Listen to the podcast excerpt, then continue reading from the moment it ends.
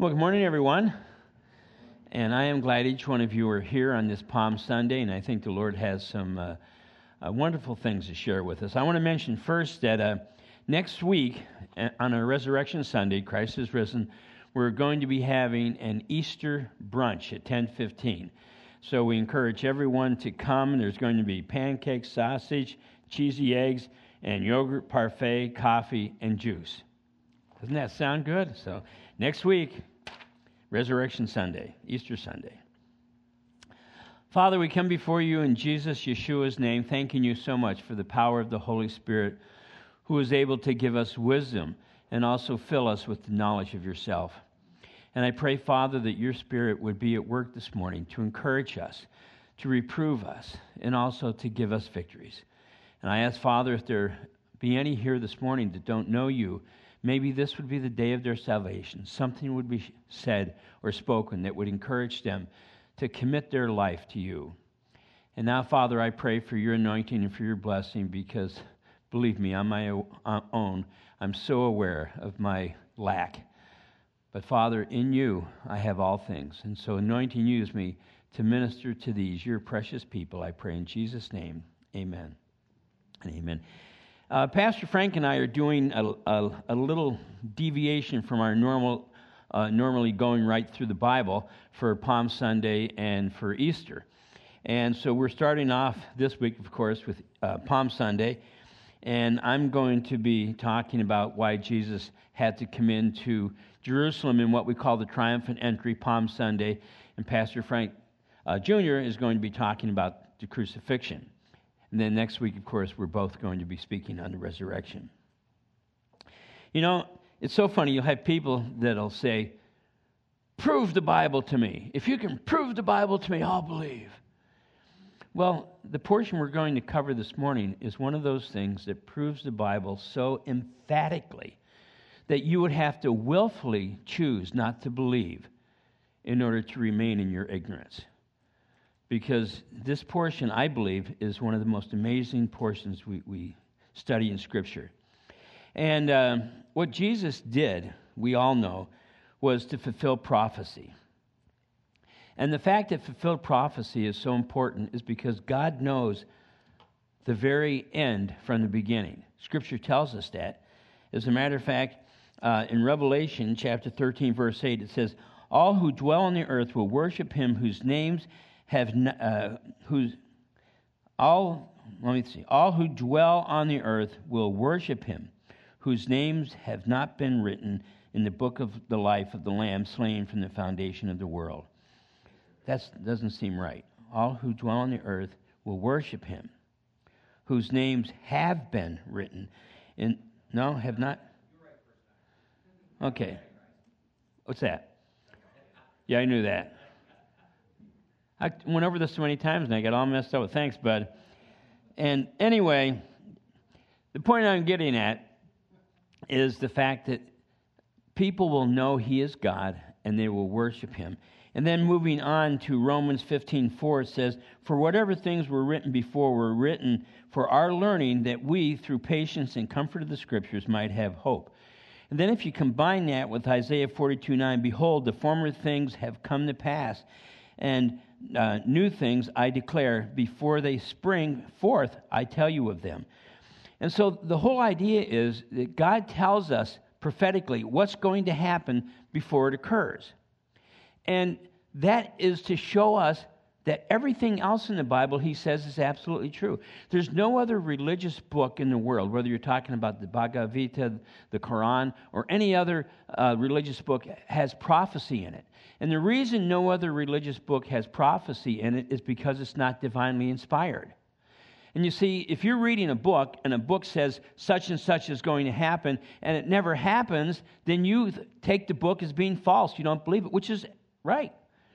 But the Bible, being one third prophecy, tells us way in advance things that are going to happen so that when they do happen, we know this book is true and trustworthy, one that we can believe.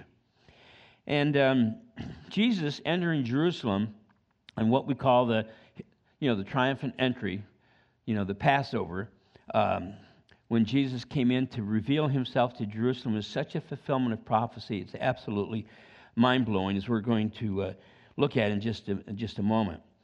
Now, what's interesting is that for the Passover, the lambs that were to be sacrificed for the Passover sacrifice were um, they were actually set apart on the 10th of Nisan, and that is the day that we call Palm Sunday. And that's very significant because the Passover lamb was taken and set aside and observed for four days, which we'll talk about a little bit later, to make sure that the lamb was perfect without any blemish. Now, the Passover lambs were brought into Jerusalem, as I mentioned, on the 10th of Nisan, and uh, the very purpose was to be inspected by the people, to be inspected that it was a lamb without blemish. And I'd like you to turn with me to Zechariah. We're going to be moving around a little bit to some Old Testament and New Testament prophecies. Turn to Zechariah 9 9. In Zechariah 9 9, it says, Rejoice greatly, O daughter of Zion. Shout, O daughter of Jerusalem. Behold, your king is coming to you. He is just and having salvation, having salvation, lowly and riding on a donkey, a colt, the foal of a donkey. So that is a very specific prophecy in Zechariah telling us that the Messiah, Messiah was going to enter Jerusalem riding on a donkey, the foal, the colt of a donkey. Very specific. And it's telling us that he has salvation that he's bringing with him. And outside of Jesus Christ, of course, no one can be saved. In the Bible, salvation is described in two different ways. There's salvation from catastrophe, from difficulties that we might be facing, but there's also salvation of the soul where sin is forgiven and we're brought into right relationship with God. And this portion of Zechariah, that's what it's talking about the second, the latter, our souls being saved, our sins being forgiven. Now turn to Isaiah 51 6. Very interesting. Isaiah 51 6. Isaiah 51, verse 6. The earth will grow old like a garment, and those who dwell in it will die in like manner. But my salvation will be forever, and my righteousness will not be abolished. Now, that's an amazing enough scripture to begin with, because it's telling us this earth is growing, going to grow old and it's not going to exist any longer. That's why God will be creating a whole new heaven and the earth. But then it goes on to tell us, but my salvation that he's going to bring is forever. Now, what's interesting is that the Hebrew word that is used for salvation there is Yeshua. And you know what Yeshua is translated? Jesus.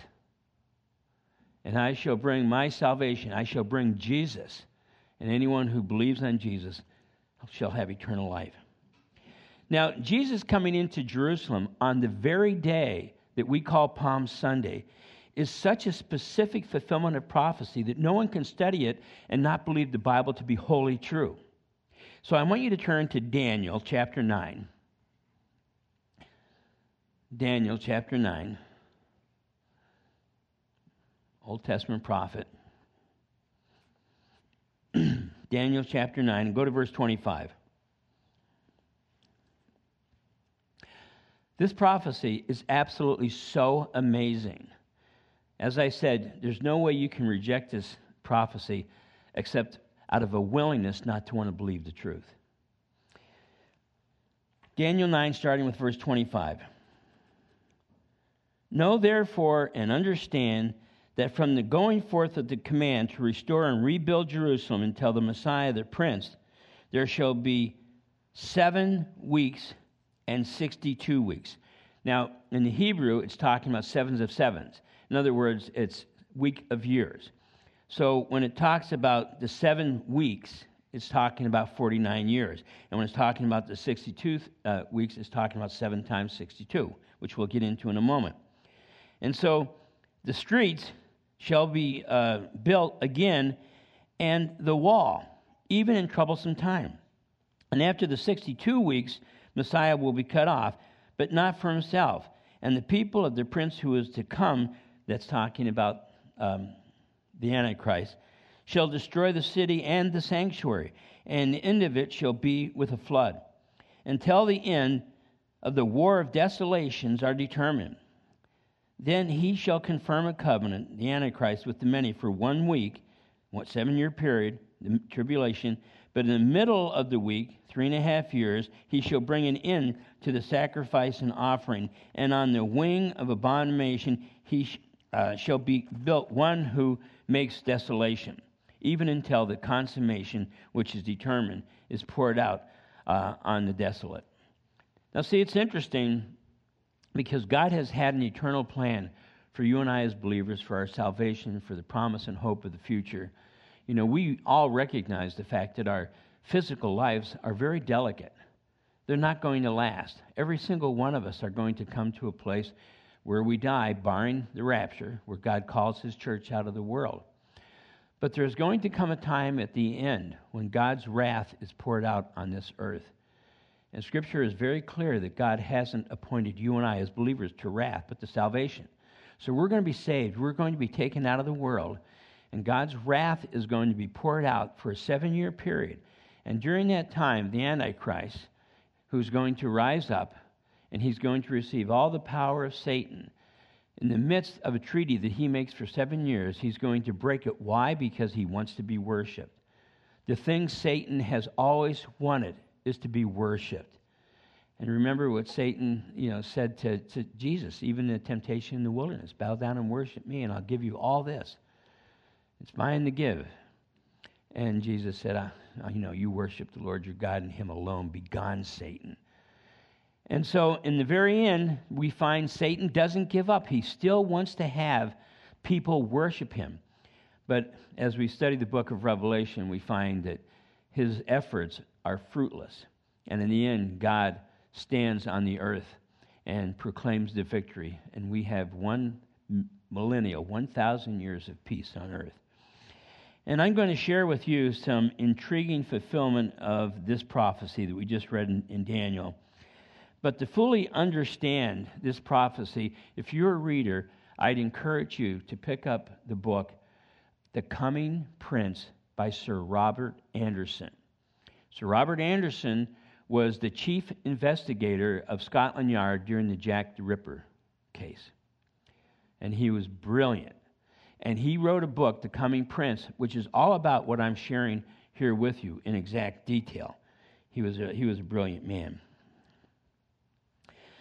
Now, understand when Jesus entered Jerusalem riding on a donkey, a colt, the foal of a donkey, it was exact prophecy fulfilled on the very day prophesied more than 490 years earlier.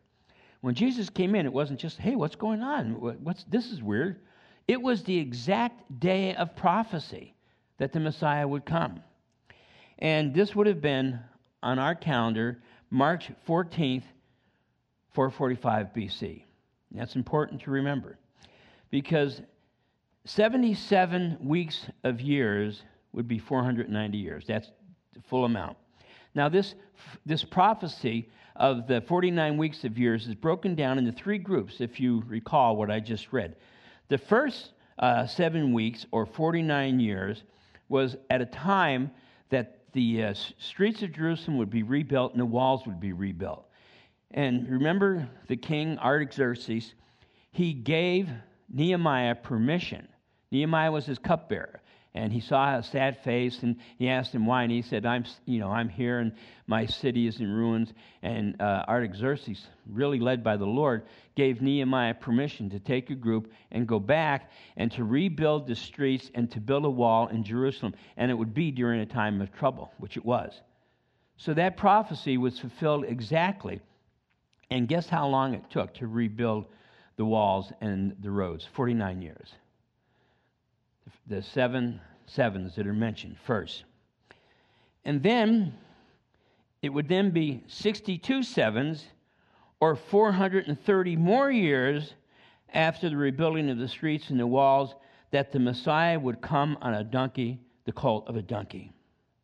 In other words, it would be a total of 483 years from the decree of Artaxerxes for the, that the Messiah would come in. It would be exactly 483 years from Artaxerxes' decree to allow Nehemiah to go back and rebuild Jerusalem that the Messiah would come in in what we call the triumphant entry.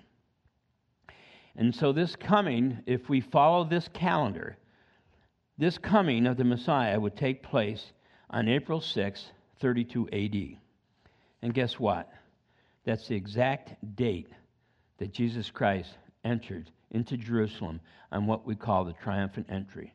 It was prophesied more than 490 years earlier, the exact day, not the month, not the time, the exact day that the Messiah would enter in, and that is when Jesus came. Now go to Matthew chapter 21. I mean, you guys see, understand how absolutely amazing this is? I mean, you've got Daniel giving a prophecy then the prophecy is fulfilled in the book of Nehemiah when Artaxerxes gives him permission to go back and, and rebuild the streets and the wall in troublesome times. Remember, they had to build with one hand and a sword in the other. It was troublesome times. Prophesied exactly. And then 483 years later, it was prophesied on that exact day when the Messiah would come in, which was the exact day when the Messiah came in. Now, in Matthew 21, go to verse 1. Now, when they drew near Jerusalem and they came to Bethphage on the Mount of Olives, then Jesus sent two disciples, saying to them, Go in to the village opposite you, and immediately you will find a donkey tied and a colt with her. Loose them and bring them to me. And if anyone says anything to you, you shall say, The Lord has need of them. Now, it's pretty, I mean, you're going to go in and take some guy's donkey and the, the foal of that donkey, and they say, What are you doing? The Lord has need of it. Well, it's uh, kurios in the Greek, is the word that is used there for Lord, and it literally means God or Yahweh. So he wasn't just saying some guy, he's saying God has need of it. And of course, what does it tell us after they, you know, they said that? Um, and immediately uh, he will send them. And this all was done that it might be fulfilled, which was spoken of the prophet, saying, Tell the daughter of Zion, Behold, your king is coming to you lowly and sitting on a donkey, the colt, the foal of a donkey. Now go down to verse 9 in, this, in chapter 21 of Matthew. Then the multitudes went out before those who followed, cried out. Then the multitude went out to those who followed, cried out, saying, Hosanna to the Son of David. Blessed is he who comes in the name of the Lord. Hosanna in the highest. They were declaring him as the Messiah, they were declaring him as the Lamb of God. Don't be mistaken just thinking this was some silly saying that they had. They were boldly saying, This is the Messiah entering in. In verse 10, and when he had come into Jerusalem, all the city was moved, saying, Who is this? See, this wasn't just some guy riding in on a donkey on a particular Sunday that everybody's saying, oh, what's the, who is this? Because they recognized the fulfillment of what was taking place. So the multitude said, This is Jesus, the prophet from Nazareth of Galilee.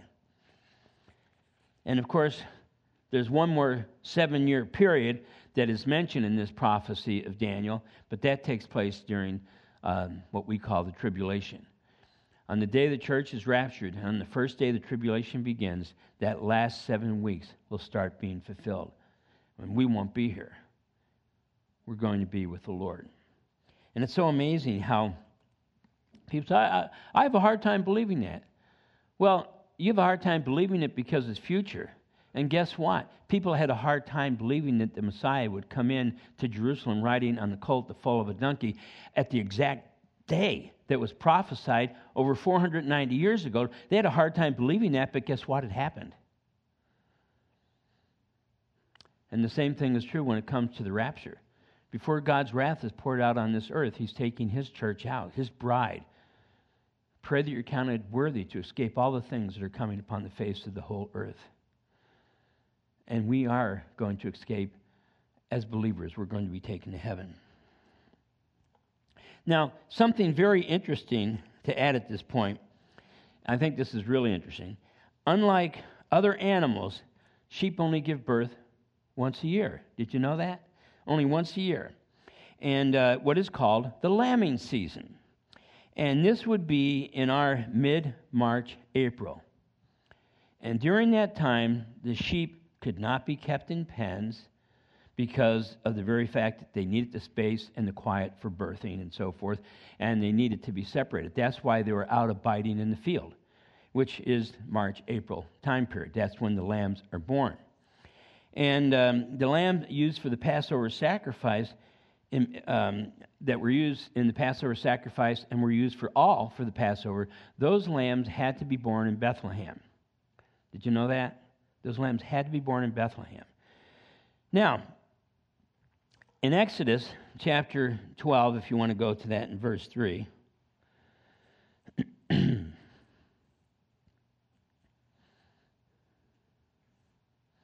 Exodus chapter 12, verse 3. Exodus 12:3. Speak to all the congregation of Israel saying, on the tenth day of this month, every man shall take for himself a lamb according to the house of his father, a lamb for a household. Now go down to verse 5.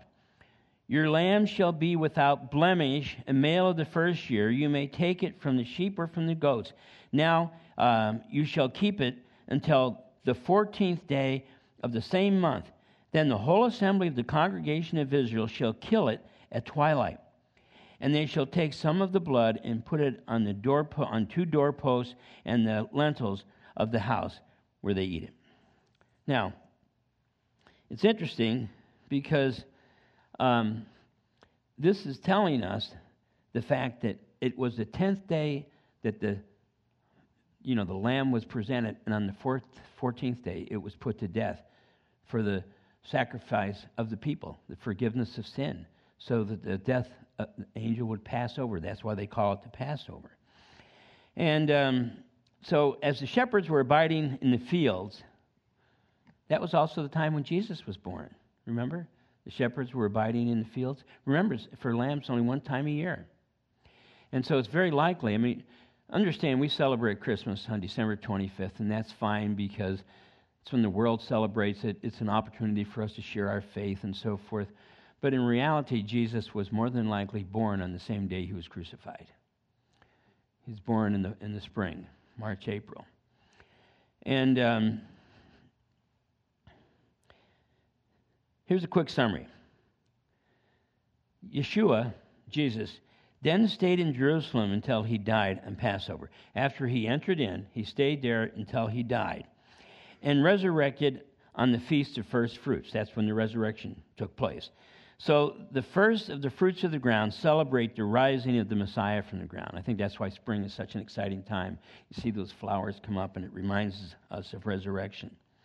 Now, Bethlehem was a small Jewish town five miles from Jerusalem, and the sheep that were sacrificed um, for the Passover and also for the, for the sin in the, for sin in the temple could not be born more than five miles from the temple, and Bethlehem is five miles uh, from um, the temple. Now, Bethlehem means house of bread. So the living bread was born in the house of bread. Isn't that amazing? Uh, in John, if you want to turn to that, chapter 6.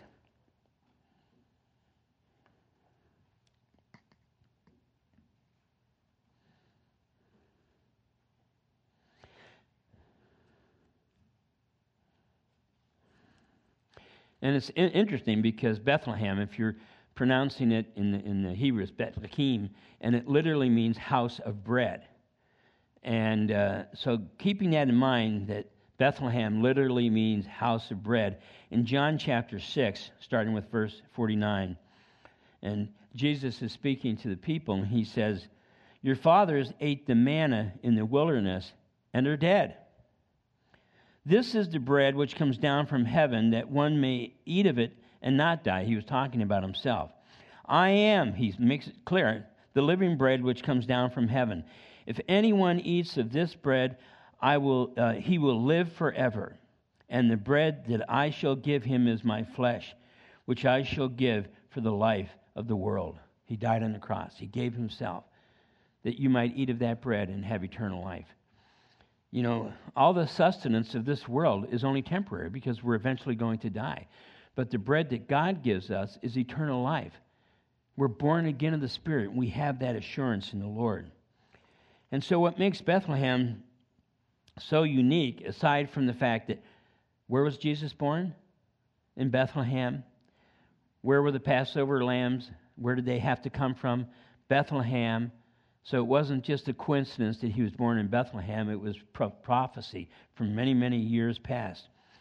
Um, is the fact that the lambs born and raised in Bethlehem were used for the temple sacrifice and the Passover according to the rabbinical writings. The shepherds in charge of these special sheep, these were special sheep that were raised just for the Passover, and the shepherds in charge of, of them were Levites, which is very unusual for shepherds, and they were called Levitical shepherds or shepherd priests. Now, their job was to raise these sheep, these animals um, that were healthy, only the ones that were healthy and without blemish and pure, for the very purpose of the temple sacrifice on Passover. That was their job. Now, what's interesting is these lambs that the shepherd priests, these Levitical shepherds, were raising, these lambs, when they were born, they would inspect them to see if they were without any blemish, blemish and then they would wrap them in swaddling cloths so that they could not be defiled. And then they would lie them in the manger, the feeding trough, until they calmed down. If that's not amazing, I don't know what is. In Luke 2 21, 2 12, I'm sorry, it says, And this is a sign to you. Remember the angels uh, talked to the shepherds out in the field. These would have been the shepherds of Bethlehem. It very specifically tells us that this would have been the Levitical shepherds, the shepherd priests who were raising the Passover lambs. And that's when the angel spoke to them, and he said, "And this is a sign to you: you shall find a babe wrapped in swaddling cloths and lying in a manger." So the angel is giving the shepherds two signs that would have been amazing to them that this baby would be wrapped in swaddling cloths, the lamb who takes away the sin of the world, and lying in a manger. And so the shepherds knew that they were not going to see just any baby. When the shepherds came to the manger where Jesus was laid, they know, they knew they were going to see the newborn Lamb of God, the Lamb of God. And it's absolutely amazing. And that's why they worshiped him. They knew that he was the promised Messiah, the suffering servant of the Lord. They knew it. You ever wonder about that? How the shepherds say, Well, let's go find this. And, and then, then when they saw him, they just fell down and worshiped because they knew prophecy was being fulfilled exactly. I don't think there was a golden halo like in pictures. He would have just looked like a baby wrapped in swaddling clothes, but they knew the fulfillment of prophecy, and they fell down and they worshiped him because they knew who he was. And it's interesting. Remember what John the Baptist said? This is found in the Gospel of John, chapter 1, and verse 29. The next day, John saw Jesus coming towards him and said, Behold. And in your Bible, that's a capital B, and it has quotes around it because uh, it's taken from a Greek word that means um, more than we can say and behold. It means, behold, pay attention. This is important. Behold. And he was looking at Jesus and he said, Behold, the Lamb of God who takes away the sin of the world. How absolutely amazing is that? Because every one of us, unless we have a, a, very easy time lying to ourselves, we recognize that we're all sinners. For all, and who's included in all? All. For all have sinned and fall short of the glory of God. But the free gift, how much does a free gift cost? Nothing. It's free. Is eternal life through Christ Jesus our Lord. And so the reality is, you talk about the amazing promise of God that we can take our sin and lay it before the precious Lamb of God and ask for his forgiveness, and he will wash us clean by his own blood, not in a literal sense, in a spiritual sense. He washes us clean that we might be as white as snow and pure and ready to serve him. And it's so wonderful that that sacrifice is continuous. You know, the reality is that he we need to take up our, our cross our daily, Scripture says. Every day we take up our cross. Every day we have to say, God, here I am a sinner. Use me. Fill me with your Holy Spirit. And it's such a wonderful thing to know that He does. Because I don't know if there's ever a day that I go to bed at night and say, well, you know what? This has been a perfect day. I never sinned once. I never said a wrong thing. I never thought a wrong thing. I've just been perfect. I ate exactly where I should. I worked out. I did every. I'm just a perfect. I've never gone to bed and said that. I've gone to bed many nights and said, "Oh," you know, and uh, that's why the the grace of God is so important because every single time we confess and repent, He forgives us and purifies us from all unrighteousness. Scripture says. And this is the promise that we have. This is the Lamb of God who takes away the sin of the world. Until you and I leave this body and we're with Jesus in our glorified bodies, we are so subject and prone to the flesh and to sin. And one of the greatest victories we'll experience and know when we have our glorified bodies and when we meet the Lord in the air is the burden of sin that we don't even recognize how much it weighs us down will be gone. Totally gone. When the Lord sets you free, you shall be free indeed. We'll be freed from all of the bondage of this world, from all of our sin, and just worshiping God forever. Now, here's a few things to think of as we close. The tenth day, the first day of the month, Nisan, is when all the Israelite families would take a lamb into their house for the purpose of inspecting it for four days to see if there was any blemish. And so, four days before the Passover, the Lamb of God was brought into the Father's house, Jerusalem. And if you recall, if you read your scriptures, he was inspected for four days. They questioned him. They asked him this, they asked him that. He was inspected for four days, and they found no wrong in him. And this is the day when he first came in, is what the Christians call Palm Sunday when the lamb was brought in for inspection. It's absolutely amazing. Now, four days later, after the triumphant entry, four days later, after they would take the lamb and inspect it for any default, they had to, they had to inspect it for four days. For four, day, four days later, on the third hour, the, piece, the priest tied the lamb to the altar. Didn't kill him at that time, but tied the lamb to the altar on the third hour on the 14th day of Nisan. On the third hour, on the 14th day of Nisan, Jesus was nailed to the cross. You tell me that's a coincidence? On the same day, okay, um, for six hours, the Passover lamb was tied to the altar. For six hours, Jesus was nailed to the cross before death came. And on the ninth hour, the priest would go up and slay the lamb that was going to be slain for the Passover. And at that same moment, that same moment, Jesus cried out on the cross, It is finished. The very purpose of the sacrificial lamb was for the sin of the people, but it was only temporary. The very purpose of the sacrificial lamb, Jesus Christ, is also for the forgiveness of sin, but it's for eternity when we confess our heart and life to Him.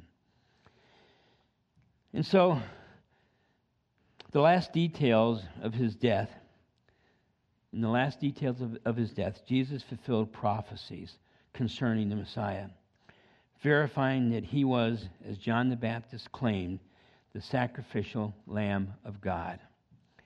Now, understand this salvation does not come uh, from the life of Christ but from the death of Christ.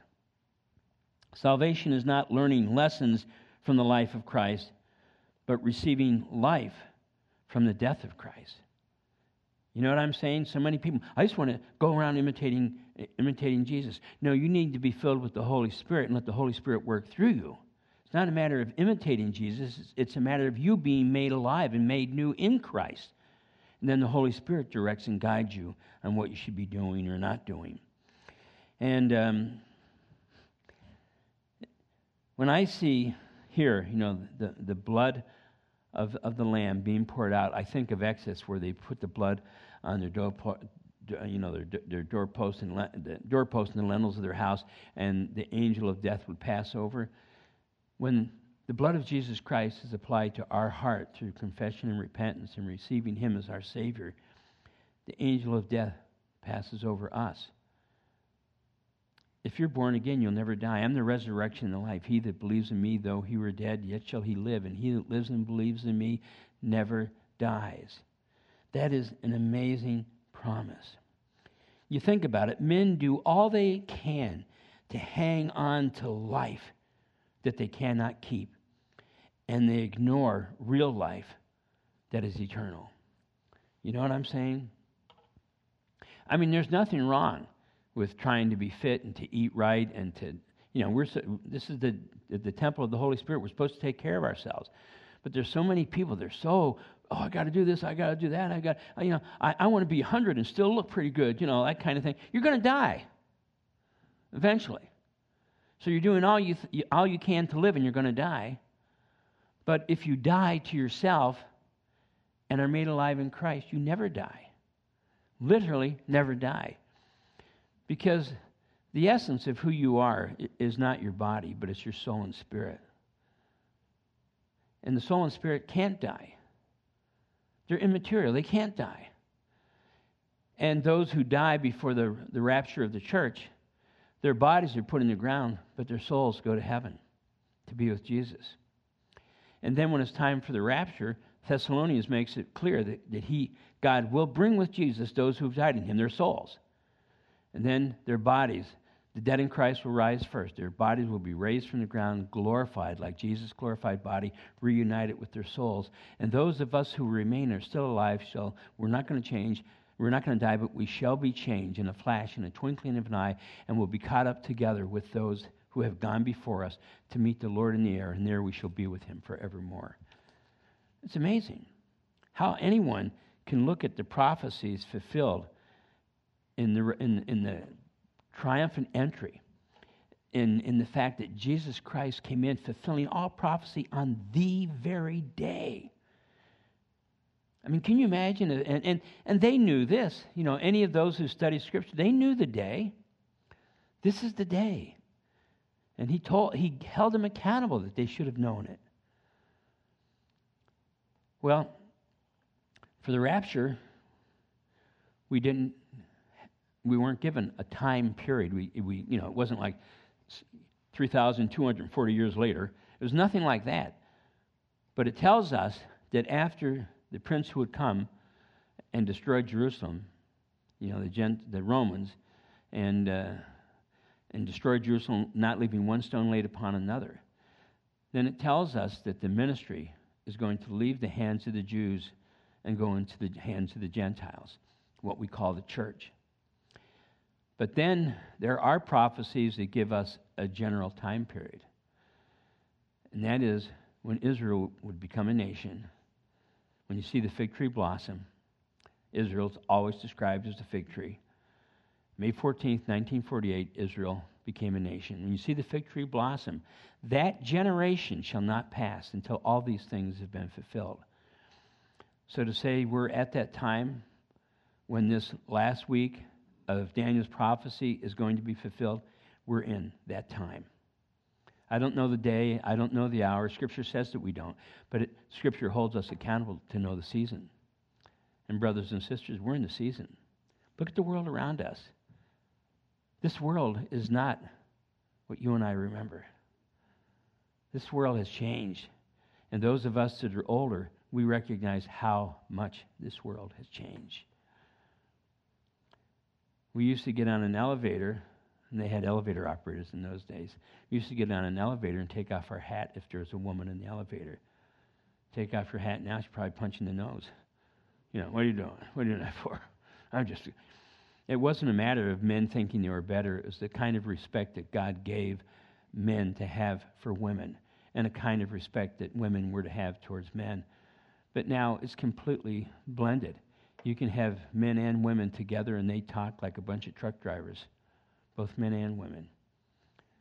The world is at a place where the salvation of Jesus Christ is at hand. And you and I have to be ready. And the only way we can be ready is by being born again. And being born again of the Spirit is not some magic thing. It's not some, you know, philosophy that you have to study in order to adhere to. It's the simplest thing in the world. It's recognizing you're a sinner and that Jesus Christ died for your sin and asking God to forgive you. If we confess our sin, He's faithful and just to forgive us and purify us from all unrighteousness. Then ask Him to come into your heart and to take over. And you'll be a new creation in Christ and have the assurance of eternal life. That no matter what happens in this world, no matter what happens in your life, you have a promise that's sealed in heaven that you're going to be with Jesus one day and with all those you love that are believers as well. What a blessing. Father, we thank you for this portion of Scripture that we studied, and I ask that you would use it to minister to us and to encourage us in our walk with you, recognizing how exact prophecy is. And the very fact that you tell us in your word, prophecy is given that we might believe the rest of the Bible. And so help us, Lord, to believe what we know to be true. And I ask this in Jesus' name. Amen and amen. God bless you, my dear friends.